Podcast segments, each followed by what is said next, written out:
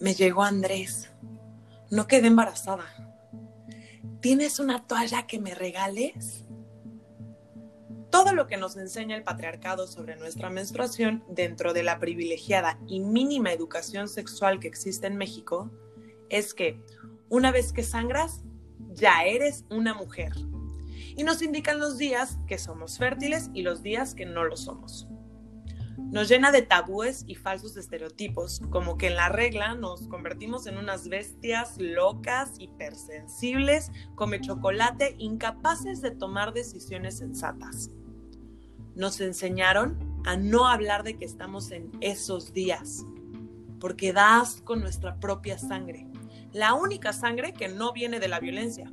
Pero es que es muy normal ver a un chico serruchándose el brazo, o a un guerrero embarrándose sangre de su enemigo en la cara, o a una mujer totalmente desnuda disfrutando el ser bañada en sangre en un hostal de asesino serial. Es tanto el repele que según los comerciales se habla de la zona B y muestran un líquido azul para representar nuestro sangrado. Claro, como las reinas reptilianas que somos. Eso es lo que le sirve al patriarcado, que la mujer se sienta más débil de lo normal una vez al mes, que consuma toallas y tampones desechables que enferman y contaminan al medio ambiente que crea que lo único importante de su ciclo menstrual es saber que ya puede tener crías, cuándo puede ser fecundada y cuándo no.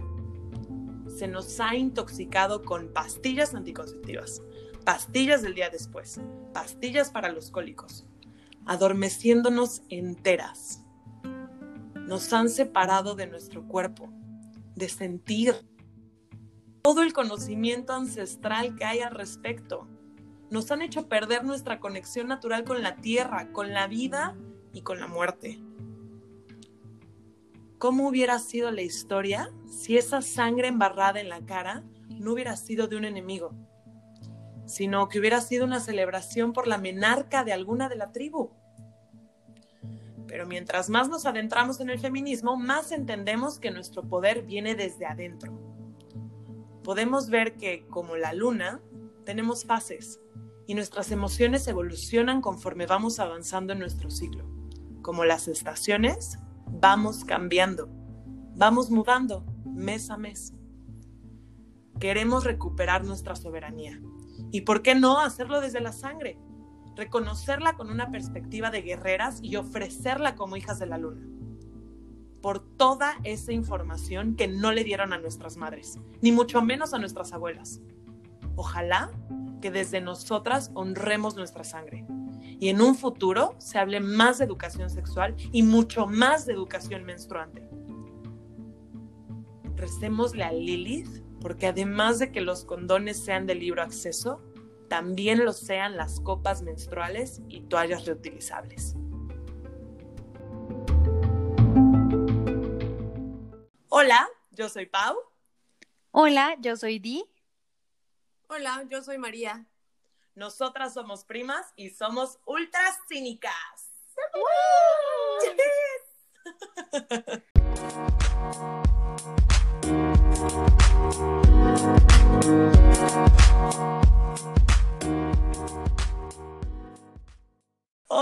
chicas. Hola. Hola. Pau, buenísima tu editorial. Y bueno, retomar eh, justo eso, que debemos quitarle ese estigma social a la menstruación, apoderarnos de ella y sobre todo eh, al momento de hacerlo dejar de seguir estas reglas de normalización ¿no? y de control que nos quieren controlar hasta la regla. Eh, y creo que entre más hablemos del tema, más recibamos educación, más lo transmitamos de mujer a mujer, una, seguimos construyendo comunidad, viendo que no estamos solas y dos, que no es un padecer, que es un florecer de las mujeres. Me encantó, me encantó mucho. Qué bonito el florecer. Ay, sí, hermosa editorial. Muchas gracias por compartirla y leerla de esa manera tan hermosa. Eh, no sé, me imaginé como una guerrera sin tener que haber asesinado a nadie, manchándome la cara con la sangre menstrual, ¿no? Así. Pero bueno, no ha sido así, al contrario, ¿no? Este temor que nos meten, que te va a bajar, que te va a doler, que, que puede ser tal vez lo peor que te pase en tu vida y que es algo que no esperas, no sabes cuándo va a ocurrir. Entonces, pues, ¿tú qué piensas? Ay, pues como dicen, es un método de control y además que hasta ese momento nos convertimos en mujeres. ¿Qué tal? O sea, no nacemos mujeres, sino que hasta el momento del sangrado es que sucede. Y pues bueno, creo que existen muchas mujeres también que no menstruan, existen muchas mujeres que no entran dentro de la norma del ciclo perfecto de 28 días que me baja cuando es luna nueva. No, señores, los ciclos no son de esa forma. Los ciclos menstruales varían de mujer a mujer y eso es algo que no se nos enseña, mucho menos es información para todo tipo de población. Entonces, bueno, yo quiero preguntarles cómo fue su primera menstruación. Yo menstrué por primera vez en 2004, recién cumplidos 13 años. Y pues nada, estábamos en el negocio que tenía mi mamá en ese momento, que era una papelería y entré al baño. Yo ya sabía que en cualquier momento me iba a, bajar, ¿no? Como le decimos aquí en México.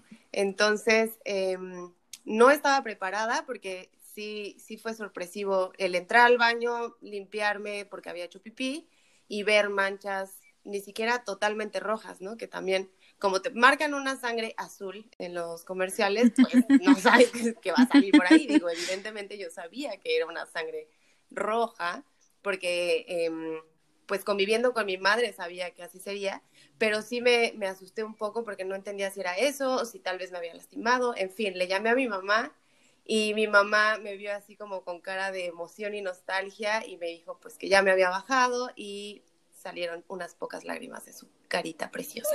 Sí, em, para esto les quiero contar que yo antes de que me bajara, o sea, mucho antes, tenía ya práctica en el uso de las toallas menstruales porque... Eh, pues yo quería ser como mi mamá. Yo veía a mi mamá que usaba toallas sanitarias y no sé, ocho o nueve años yo ya me ponía toallas sanitarias hasta que una vez un viaje en el que estuvo mi abuela descubrió que usaba eso y le preguntó a mi mamá si yo ya estaba menstruando y mi mamá se acercó conmigo y me dijo, hija, tú no necesitas todavía usar eso. Eso va a pasar en algún otro momento y vamos a estar preparadas y no va a ser nada malo y tampoco es algo que tengas que estar usando en este momento, ¿no? Así que sí, las dejé de usar un momento, pero bueno, ya después volví a ellas. ¿Tú Qué risa, qué bonita, pero justo es parte de esa desinformación, ¿no? Que bueno, pues esto yo veo que mi madre se lo pone, me lo pongo también. Claro. Mi historia es muy similar. Eh, yo también mi primera, mi primera regla la tuve a los 13 años, pero yo ya estaba muy lista porque la mayoría de mis amigas ya, ya, la habían, ya habían tenido su primer periodo. Entonces escuchaba lo que, lo que sentían, lo que les pasaba. Y de hecho yo fui de mis amigas, creo que fui la última que, que le bajó la, la regla. Y bueno, con mi mamá pues también convivía, justo iba con ella, entraba al baño y había visto que, que era que, que se ponía una toalla todos los meses, que sangraba, etcétera, y le había preguntado y ella pues me respondía. Entonces, básicamente, mi periodo estaba muy esperado y cuando sucedió, sucedió igual en el baño de la casa de mi abuela. Eh, yo vi un manchado, sí me espanté, porque aunque lo estés esperando, pues es algo que asusta. Le llamé a mi madre, ella bajó, le dije, se emocionó, me dio una toalla sanitaria, me enseñó a ponerla, y yo no tenía esa experiencia como María. Llegué experimentadísima. Y, y bueno, los días siguientes fue como mucho cuidado de ella, si me sentía bien, me dio test, eh, si quería comer, cómo me sentía. Y, fue muy bonito, la verdad. Em, no, no, no sabía todo lo que pasaba en mi cuerpo en ese momento, pero no hubo después una plática como la plática, ¿no? De, pues, que todo lo que se deriva después de tu primer periodo, ¿no? Fue muy hermoso también. Ay, pues la mía también fue a los 13, qué curioso. Ah. Las tres a los 13. Ah, las tres a los 13. Mi mamá también menstruó a los 13, ¿las de ustedes igual? Ay, no sé. No sé, yo nunca le he preguntado a mi madre. gran pregunta. Pero bueno, la mía fue en un festejo de San Valentín. en la escuela. Qué momento más rojo. Ay, súper mi rojo San Valentín.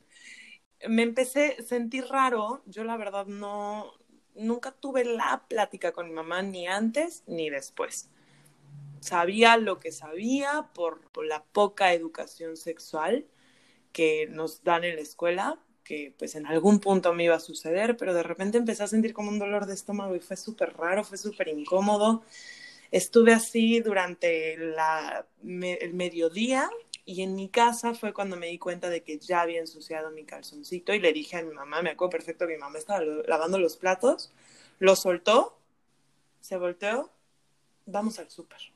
Y fuimos al súper, me compró un paquetito de toallas sanitarias, fin.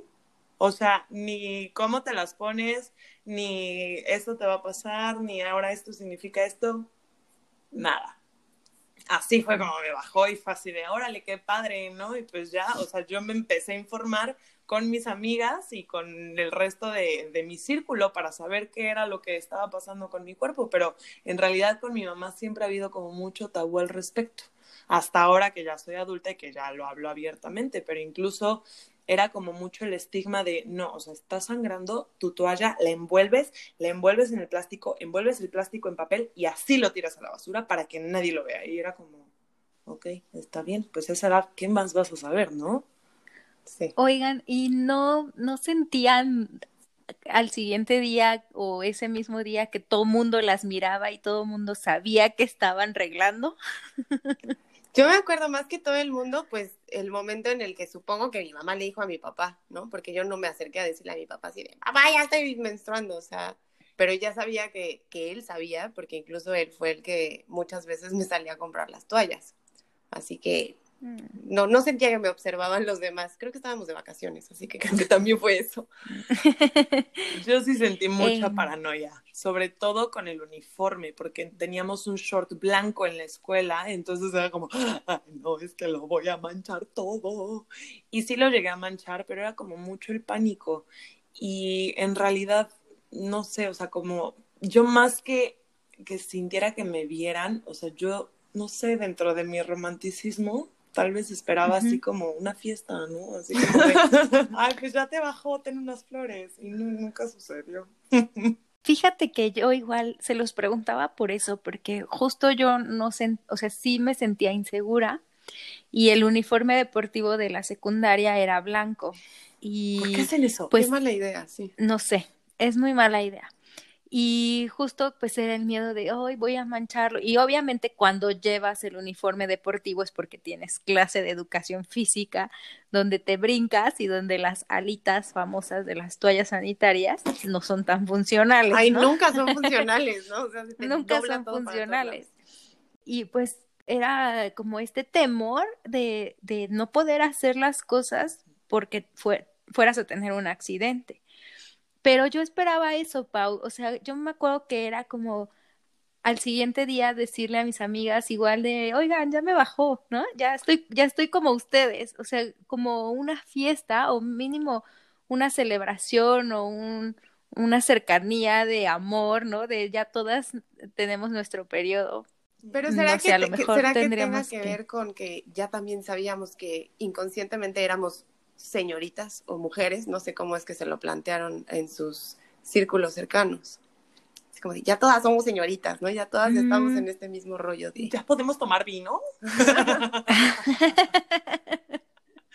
pues tal vez. Oigan, y por ejemplo, ahorita eh, estamos hablando de las toallas sanitarias, pero actualmente, ¿qué utilizan para captar la sangre?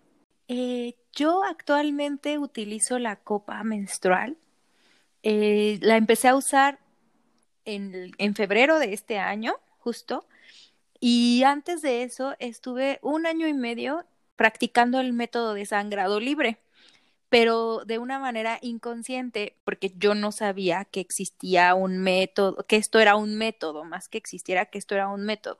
Lo empecé a practicar porque justo las toallas sanitarias me hacían mucho daño. O sea, ¿te irritaban? Me irritaban, me irritaban y bueno, yo padezco de cólicos muy fuertes. Un día decidí, dije, me voy a poner papel y no me importa.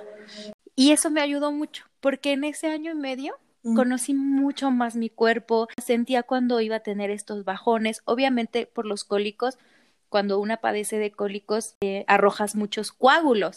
Entonces yo sabía cuando sentía cómo iba yo a arrojar un coágulo y podía ir al baño y tenía esos esos cuidados y empecé a conocer mucho más mi cuerpo en síntomas, en sensaciones, en, en en todas estas maravillas que tenemos. Yo igual uso la copa menstrual desde hace tres años em, y también las toallas sanitarias resultaron una cosa terrible para mí después de ser una experta en usarlas previo a la menstruación. Pues, se volvieron mi peor enemigo. Eh, aparte que me irritaban, me sacaban así unas ronchas terribles en, las en la parte de las nalgas, horrible, ¿no? Y era el tema del, del, aroma, ¿no? Cuando empecé a usar la copa menstrual me di cuenta que el aroma es el mito más grande de todos respecto a la menstruación, o bueno, uno de los más grandes de todos respecto a la menstruación, lo que hace que no sea realmente asquerosa, ¿no? Ahí fue cuando dije, wow, mi relación con la menstruación a partir del uso de la copa menstrual fue otra. Ya no sentía feo de estar menstruando, a pesar de que sí, pues em, tengo dismenorrea, entonces también sufro dolores durísimos y una inflamación espantosa y me da diarrea y me sube la temperatura y me da insomnio y bueno, muchas, muchas, muchas cosas, pero bueno, la relación como tal con el proceso del sangrado cambió muchísimo con la copa menstrual. Eh, también usé en algún tiempo tampones, pero era porque ya sabes, así adolescente que quería usar tangas todo el tiempo. Horror, tampoco es como que ya lo use ahora, pero empecé a usar los tampones porque también veía que mis, que, mis colegas los, usaban. Y pues nada, el cambio, el cambio con la copa y también tengo mi toalla, mi toalla sanitaria de tela. Entonces, ahí me las voy campechaneando y justo quiero probar eh, o intentar, eh, estando en mi casa, el sangrado libre. Así que pues no sé, a ver qué va pasando. Pues sí, yo efectivamente usaba toallas y las dejé de usar porque se me movían para todos lados, para adelante, para atrás, para los lados, luego las alitas se me pegaban en los vellos públicos y bueno, o sea, era un desastre. Usé también el tampón mucho tiempo, de hecho era como mi favorito porque siempre he sido muy activa, entonces pues era lo ideal, ¿no? Pero empecé a usar la copa y a mí me pasó algo muy curioso, que fue la primera vez que me la puse. Como ya he mencionado en otros episodios, yo tengo quistes en los ovarios, entonces me la puse y me fui muy mona a la uni, estaba en la uni y de repente me empezó el cólico así, pero mortal, y dije, ay no, ya va otra vez. Y el cólico y el cólico y el cólico y de repente fue así de mis necesito salir porque me estoy muriendo y me salí, me saqué la copa y en el momento en el que me la saqué cesó el dolor por completo. Lo hablé más tarde con mi ginecóloga y me dijo, bueno, es que por los quistes puede ser que te inflames más al estar obstruyendo hasta cierto punto tu vagina. Y dije, bueno, ok. Y compré mis toallas de tela y soy la más feliz con ellas. En realidad trato cuando me llega a bajar, que pues es, es cada que mi cuerpo quiere y que está tranquilo y que está sin estrés hacer también un poco de sangrado libre, pero si voy a salir, si tengo algún otro evento, pues ya me pongo mi, toalla lavable y la verdad es que las amo, son súper baratas, se lavan muy fácil eh, y le sale absolutamente todo y pues ya se las cuelgo en el tendedero a mi mamá para que las vea, muy hermosa. Oye, Pau, pero ese punto que tocas es muy importante porque de pronto vienen las modas y es importante que lo aclaremos no eres la peor persona del mundo si no usas una copa menstrual, porque aunque esté de moda y todos la usemos y es súper ecológica, no a todas nos queda. Eh, no todas nos sentimos cómodas. Lo mismo con las toallas eh, de tela. Si, si no puedes con esa opción, pues bueno, intenta con la copa. La, la idea es que, que, podamos apoyarnos y como decías, eh, volviendo a la editorial, seguir hablando de educación menstruante y seguir apoyándonos y dándonos eh, tips y métodos para, para poder tener una menstruación libre. Es importante destacar tu ejemplo porque he escuchado mujeres que se sienten culpables por no usar la copa porque no les gusta o no se han sentido cómodas. Y eso no, no se trata de juzgar. Afortunadamente creo que ya hay muchas más mujeres eh, involucradas en el proceso de creación de métodos captores de sangre, entonces creo que es muy importante que busquen su método y que eso sí creo que lo desechable ya no es tanta opción. Incluso, bueno, yo he encontrado en supers un poquito con, bueno, con artículos orgánicos, tampones orgánicos y toallas orgánicas que no son tan contaminantes, pero pues bueno, hay que probar. También, por ejemplo, no sé si ustedes habían escuchado hablar sobre la esponja marina. No. No. Ah, bueno, esa la encuentran muchas veces en ferreterías incluso es un material eh, amigable porque tal cual es una esponja marina y eh, la, recortas y es como un tampón y lo vacías y lo exprimes y lo lavas. Yo tengo una amiga que lo usa, nunca, lo, nunca la encontré yo y ya había, había comprado la copa y la verdad sí me enamoré muy cañón de la copa, o sea, sí soy de ese team que, que se enamoró de la copa, a pesar de que me inflamo muchísimo y el primer día es espantoso, tengo fugas y tengo, ya saben, ¿no? Estas broncas. Una vez estaba tan inflamada recién, en, hace como dos periodos, que no podía romper el vacío. O sea, estaba yo con la copa, ya llevaba más de ocho horas, yo así, no puedo romper el vacío, me duele demasiado. Entonces, pues me relajé, me tomé un tecito, como que traté de estar tranquila y dije, bueno, al final no pasa nada que siga estando ahí, ¿no? Lo peor que puede pasar es que se me derrame todo y pues estoy en mi casa tranquila. Pero sí es como irle agarrando la onda a tu, a tu método y conocer otros, investigar sobre otros y proponer también otros. Totalmente de acuerdo. Em, justo ahora que yo uso la copa, sigo, sigo practicando también el método de sangrado libre, porque, bueno, a mi edad, qué vieja me voy, pero a los treinta y pico, pues obviamente no tienes el mismo sangrado que en la adolescencia o a los 20 años. Entonces, también, bueno, hay momentos que la copa si te la pones con un sangrado mínimo, pues tampoco es tan cómoda. Entonces, justo yo que conozco muy bien mi sangrado, porque soy de las afortunadas que tiene el periodo cada 28 días, este, pues hay días que, que ya en los últimos días prefiero quitármela y seguir practicando el método de sangrado libre. Entonces, pues es cosa de probar. Es irse conociendo, cosa que creo que no lo vas agarrando con la experiencia, de menos para nuestras generaciones ha sido totalmente de la experiencia y pues a nuestros más de 28 años, pues ya le vamos ahí medio agarrando la onda a nuestros cuerpos, pero también pasa, por ejemplo, que de repente te viene algún tipo de, de enfermedad, de síndrome, como en mi caso, o sea, algo que quiero recalcar, chicas, no es normal utilizar de 8 a 10 toallas sanitarias diarias. Si tu sangrado es eh, demasiado abundante como para que utilices ese tipo, esa cantidad de toallas, necesitas acudir a tu gine.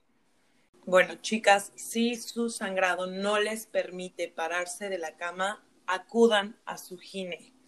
Ginecóloga, ginecólogo, ginecólogue, lo que ustedes prefieran pero no es normal, puede ser una señal de síndrome de ovario poliquístico, de endometriosis o alguna otra enfermedad. Así que por favor, es muy importante que acudan a su gine mínimo una vez al año para hacerse un chequeo porque ya saben que por todo nos dan infecciones, ya saben que por todo nos pasan cosas allá abajo, así que bueno, tratemos siempre de mantenernos sanas y de reconocer a nuestros cuerpos. Oigan, chicas, a ver, quiero hacerles esta pregunta porque la he hecho con muchas de las que se mudaron a la copa menstrual y la aceptaron y su cuerpo la aceptó súper bien. ¿Ustedes vieron una diferencia en el lapso del sangrado al usar la copa? ¿Les redujo? ¿Les aumentó algo? En mi caso, me redujo. Pero creo que también, según yo, tiene que ver con la edad. Porque ahora, bueno, por la pandemia no no he podido ir con mi ginecóloga, ¿no? La, última revisión, todo ha estado bien y quiero preguntarle si la copa tiene que ver con eso o ya es un tema de, pues, del hormonal. Pero, ¿sabes qué? Cambio, sí noté mucho, los cólicos han disminuido. y eso que me daban bastante fuertes.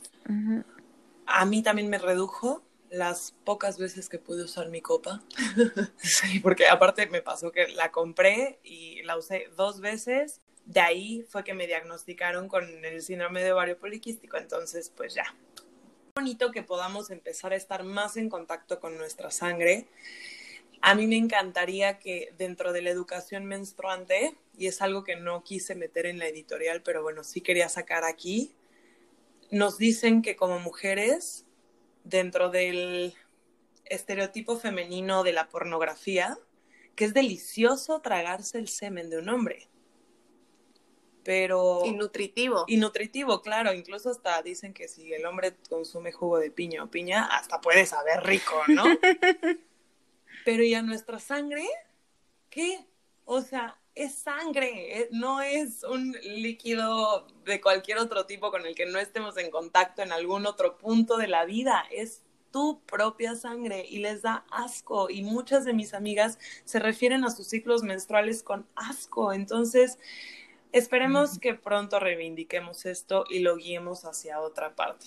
Ahora, hablando de estos estereotipos, creo que todas hemos escuchado o nos han dicho estas frases de hombres horribles referentes a que estamos menstruando. Entonces, pues no sé si a ustedes les han dicho alguna.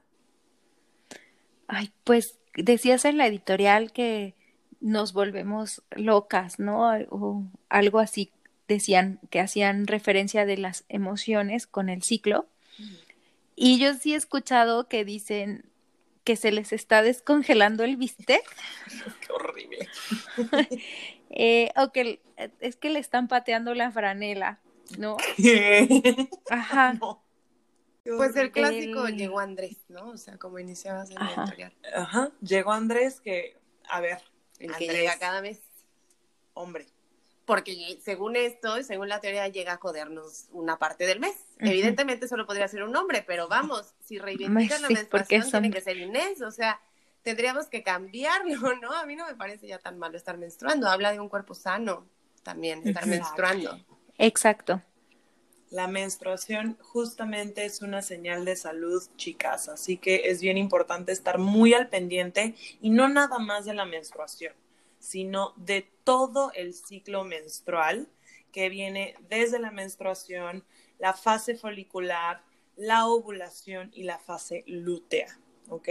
Y bueno, yo también escuché en algún punto el, es que está chorreando aceite. O sea, ¿en serio? No, no, me está saliendo sangre, sangre de mi vulva. Endometrio mi endometrio se está desprendiendo, pero es que hay muchas mujeres incluso que no saben a qué refiere la sangre o por qué viene la sangre. Pero bueno, dentro de todo esto, quiero contarles cinco mitos de la menstruación en diferentes partes del mundo. Esta información es extraída de la página de la UNICEF, ¿ok? Así que, bueno, una fuente bastante confiable que caminar detrás de alguien que tiene el periodo puede hacer que se te rompan los dientes. Esto sucede en Malawi. Las personas creen que caminar detrás de alguien que está con la regla tendría consecuencias funestas para la dentadura de esta persona. En Afganistán, bañarse con el periodo te puede volver estéril para siempre. Y uno muy común, que yo sí llegué a escuchar en algún punto, sobre todo cuando vivía cerca de la playa, es que si nadas en el mar mientras estás menstruando, eres más propensa a que te ataque un tiburón. y bueno, esto es totalmente falso. El riesgo no incrementa si es que estás sangrando. En Nepal, por ejemplo, hay una práctica que se conoce como chapudi, espero estar pronunciándola bien, y este indica que menstruar es algo sucio y por lo tanto las niñas y mujeres que tienen su periodo son aisladas. Las hacen dormir afuera o en cabañas especiales para mantenerlas separadas de, de otras personas, incluso del ganado. Y la última es que en Burundi se cree que la sangre menstrual puede matar. Ay, ojalá. Esto sucede en algunas comunidades y se cree que el contacto con una mujer que tiene su periodo puede ser mortal. Imagínense. Es que, ¿Se imaginan lo que podríamos hacer? sí, es que sabes que todos estos tabús y prejuicios que rodean a la menstruación son machistas y, y llegan a ser incluso hasta misóginos. Entonces creo que, que sí, que empezar a nombrarla desde nuestro privilegio de ser mujeres. Tenemos que nombrarla, tenemos que, que impulsarla e impulsar el derecho de otras mujeres a tener acceso a, a educación sexual, a educación menstruante y a generar políticas públicas de salud y de educación que nos permitan, y vuelvo a la editorial, como dices, a que no solo los condones sean gratuitos, sino también las copas o las toallas ecológicas o de tela o cualquier instrumento. O incluso las desechables, pero que Es sean lo que te iba a decir, gratuitas. incluso las desechables, pero que sean gratuitas. Y sobre todo, por ejemplo, también en los espacios educativos. ¿Cuántas de nosotras no pasamos por el no traigo toalla? Sí, Claro. Y entonces la vas a pedir como si fuera droga, ¿no? claro. Como si fuera droga. Y todas las, y con las mujeres, ¿no traes una toalla? Y empiezas, le preguntas a la otra, a la otra, y todo el mundo ya se dio cuenta que estás pidiendo una toalla Claro. sanitaria como si fuera una tacha. Ay, yo sí, Oye, qué interesante. Oigan, yo sí les quiero decir que la verdad, yo a pesar de que desde hace tres años uso la, la copa menstrual, siempre, siempre en mi mochila traigo un paquete de toallas sanitarias. Por si alguien te lo pide. Por si alguien me lo pide o por si me Yo habla. también. Entonces, eh, este, sí. es Pero como- aparte no son baratas, o sea, No, no son baratas.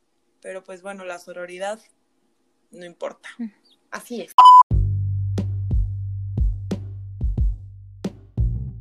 Les presentamos las recomendaciones. Empoderándonos con canciones, cuentas de redes sociales, videos, películas, libros, series y hasta memes. De ultracínica a ultracínica.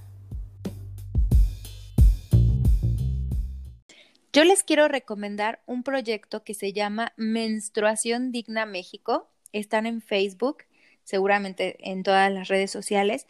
Y justo este proyecto es de unas feministas que están impulsando políticas públicas en México que son necesarias para la menstruación. Yo quería recomendar una película, se llama A los 13. Esta película justo habla, si no bien habla de la menstruación, pero sí habla de una adolescente que se vuelve mujer y todas las peripecias que pasa por quererse sentir parte de algo. Ay, yo la quiero ver con las gafas moradas. La verdad sí la vi en Sí. mi adolescencia y me acuerdo que era como una película muy fuerte, ¿no? Así como muy justo de tabú de muchas cosas por, por la experimentación sexual que, que llevaban estas chicas. Pero la vamos a ver. Yo les quiero recomendar dos cosas.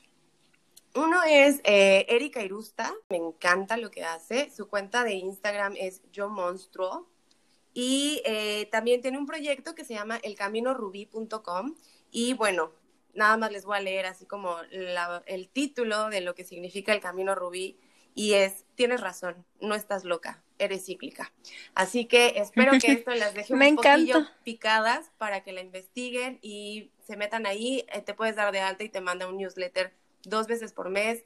También tienen un podcast. Es un proyecto que a mí me ha gustado muchísimo y que me hizo entender que no estoy loca, que soy cíclica y que enojarme cuatro días antes de que me baje y casi pedir el divorcio con mi pareja esos días cada mes es pues porque ya me va a bajar, ¿no? Entonces, eh, bueno, eso por un lado y también les quiero recomendar el documental corto que sale en 2018 producido por Netflix, que se ganó un Oscar en esa eh, en la edición 91 en la categoría de documental corto, dirigido por la cineasta iraní-estadounidense Raika Setaki, espero haberlo dicho bien, querida, eh, y se llama Periodo Fin de una Sentencia, Period, End of Sentence. En este documental nos muestran cómo se instala en una aldea de la India una pequeña fábrica de toallas sanitarias eh, en la que un grupo de mujeres jóvenes se emplea en ella tratando de desmitificar el viejo tabú de la menstruación que en ese país es enorme.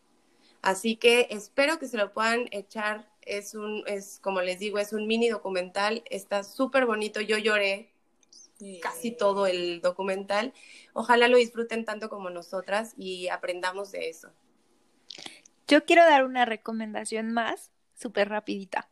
Bueno, quienes tengamos la posibilidad de tener un dispositivo smartphone, descarguemos cualquier aplicación. Yo uso en lo personal iPeriod y la verdad es que esa aplicación te ayuda mucho a identificar tus estados de ánimo, tus días verdes, tus días rosas y te ayuda mucho también a conocerte.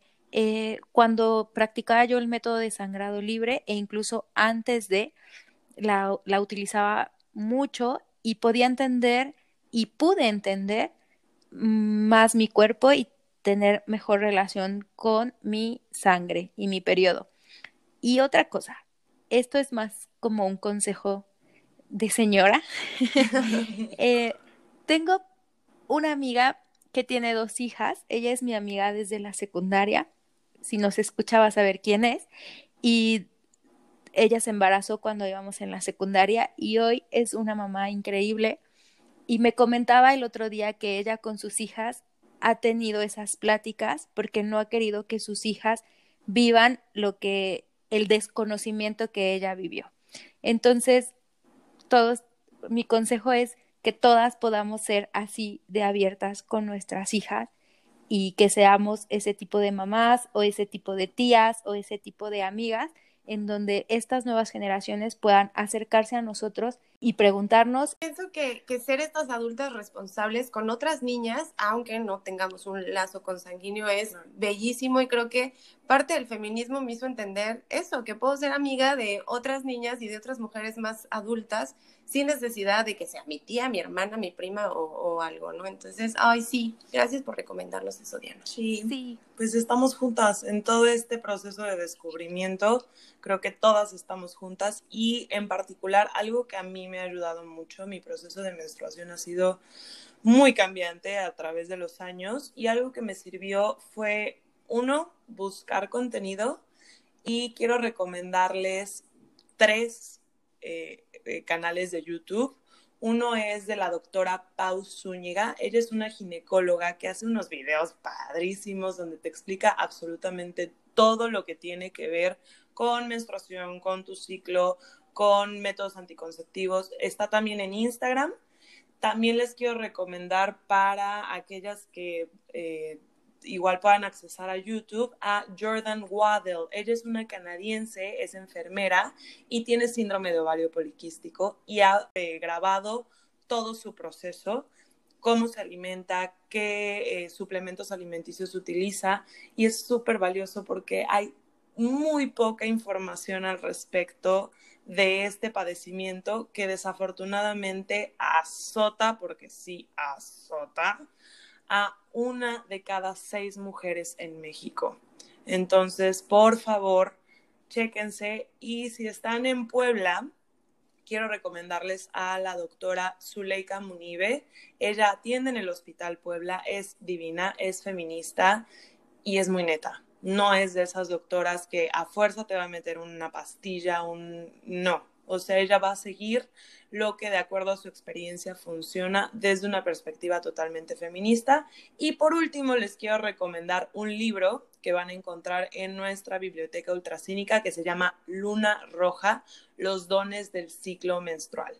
¿Por qué? Porque como lo decíamos en la editorial, así como la luna, nosotras también tenemos fases y tenemos que aprender a utilizar cada una de estas fases, porque hay fases en nuestro ciclo menstrual que son completamente diferentes.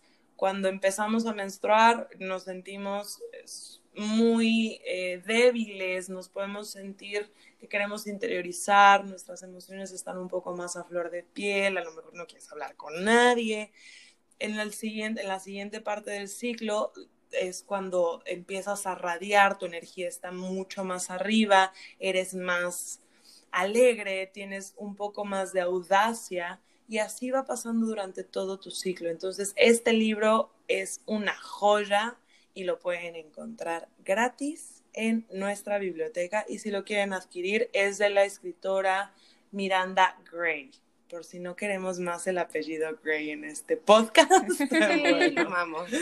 Aquí lo encontramos más y pues bueno, quiero agradecerles por estar conmigo en este, pro- en este camino hacia el descubrimiento y reconocimiento de todo lo que significa ser mujer. Las amo mucho. Las amo. Las amo. Y por una menstruación libre.